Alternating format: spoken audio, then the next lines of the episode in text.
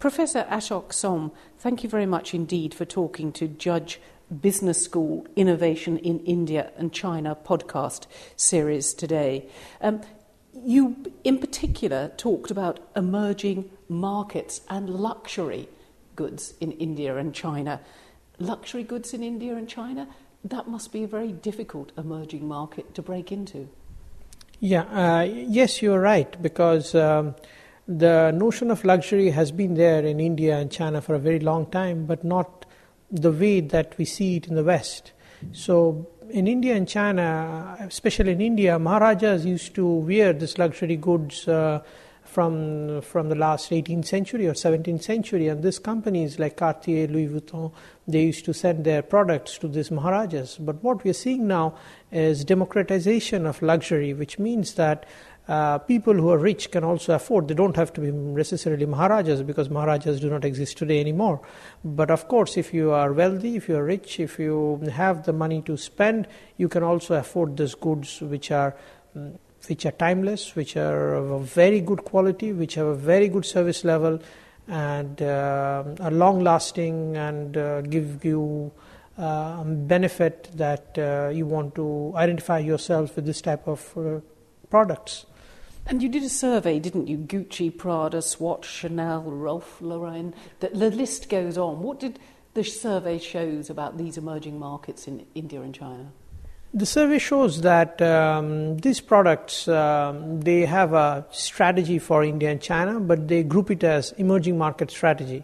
And they have found out by different studies by themselves that they have to be present in these countries, starting with China, then with India, then probably Russia, and then with Brazil, because these markets are the only markets today that are growing uh, in the world. And if you have to think about your bottom line, which means you have to talk to your shareholders, which means that the shareholders would ask you about profitability and growth. So if you're only profitable, that is not enough for today. So if you have to find markets which are growing, for private companies like uh, wholly owned private companies like Chanel, Hermes, it is a different story, but they also have to be present in these two countries because their competitors are also present in these countries. So this is a strange mix of uh, compulsion and also uh, a way to move forward in the growth process of these companies where uh, they originated from in Europe, but Europe is, is not growing as, as much as it should be. The question is now, where are the new markets? But isn't India impossible to break into in terms of luxury goods? Slightly different from China, where you said that you know uh, the wealthy and, and the number of millionaires, let alone billionaires, is, is growing. They're two very different markets at the present time. Uh, you are absolutely right because uh, these two com- countries are very different and uh, very different in their uniqueness, and that is what uh, makes them different. So we cannot club these two countries or other countries as emerging market for the luxury industry. Specifically, this is what I try to study. The question being, um, a very important uh, CEO of one of these companies uh, spoke to me about about a way which explains this issue. He said that it is very easy to enter the Chinese market, but very difficult to continue in this market. Likewise, it is very difficult to enter the Indian market, but once you enter the Indian market, it is very difficult to stay on. Which means that, yes, it is difficult to enter the Indian market because of all the necessary uh, difficulties that we have created for ourselves, but the Indian uh, consumer is, is um, and especially the wealthy and the educated consumer who travels abroad and who are knowledgeable. And we, as you know, India is a knowledge uh, source and a knowledge country in terms of uh, different service sectors. They understand and they uh, can be educated to this sector very easily, which might not be true as that of China. But on the other hand, China, the government has made it sure that you can enter very easily. But the question being that how do you do what do you do after that? Because as you see in China, the wealth is concentrated in certain cities, which is not possibly the case as in India.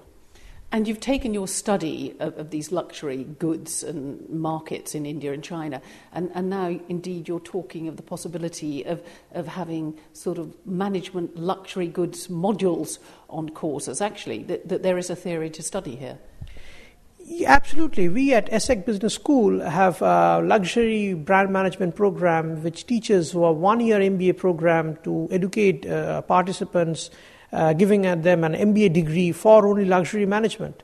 And also, LVMH uh, has sponsored a chair to educate people in the luxury industry in our school. What I did was, which is unique, and I think the number, I think the first time in the world, is I have combined this expertise with the market, which is India, which I know best.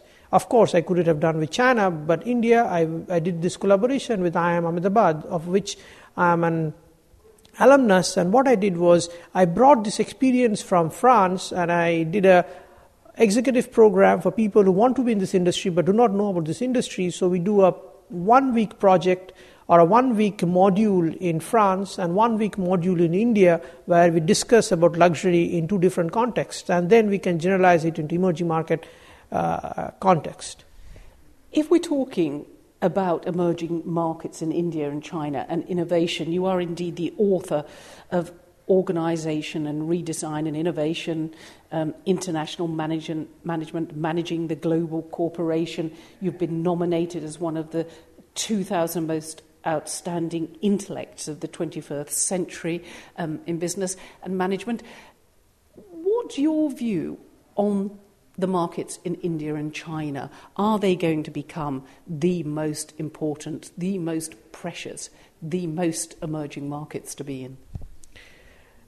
At present, these are the only two markets that can give us the necessary boost to revive the economy. Why is this so? Because the global economy, you mean? Yeah, the global economy. Why this is so? Because these two markets have a consumer pool which is the highest if you, if you total if you pool the two consumers uh, the, the, the, number of consumers in these two countries this is uh, by far greater than the whole of the US and also by far the greater than the whole of Europe. If you pool the whole consumers of US and Europe, it is probably equivalent to that of these two countries.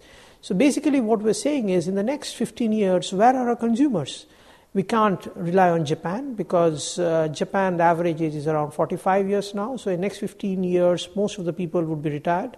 Europe has a declining population, and the US has a population which is not as young as that of these two countries. So, if I have to plan my product strategy, if I have to plan not only the luxury company uh, per se, but any products, for example, automobile, for example, service sector, for example, uh, sports sector, for example, uh, medication sector, medicine sector, I have to see where are my consumers. And these two countries offer me a 600 million consumer for the next 20 years. So, of course, I have to think of these two countries as one of my major markets.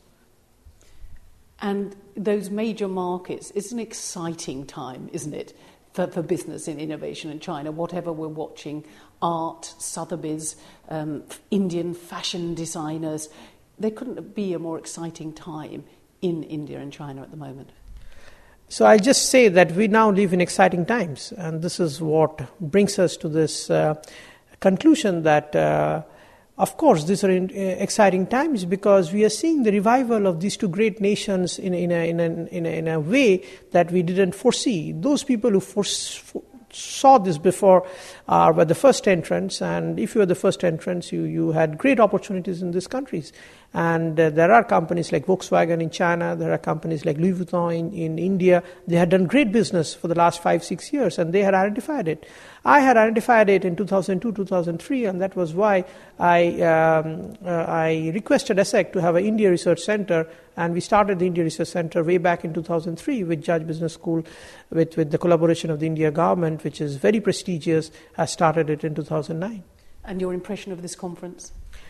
I think this is a great conference, and this is the first time I have seen academicians, practitioners, and uh, people from the industry come together and speak very collegially. Usually, we academicians go to academic conferences, practitioners go to practitioners' conferences, and we don't gel. But I have found this this uh, methodology very exciting, and I think that we can learn from each other very well in this type of format.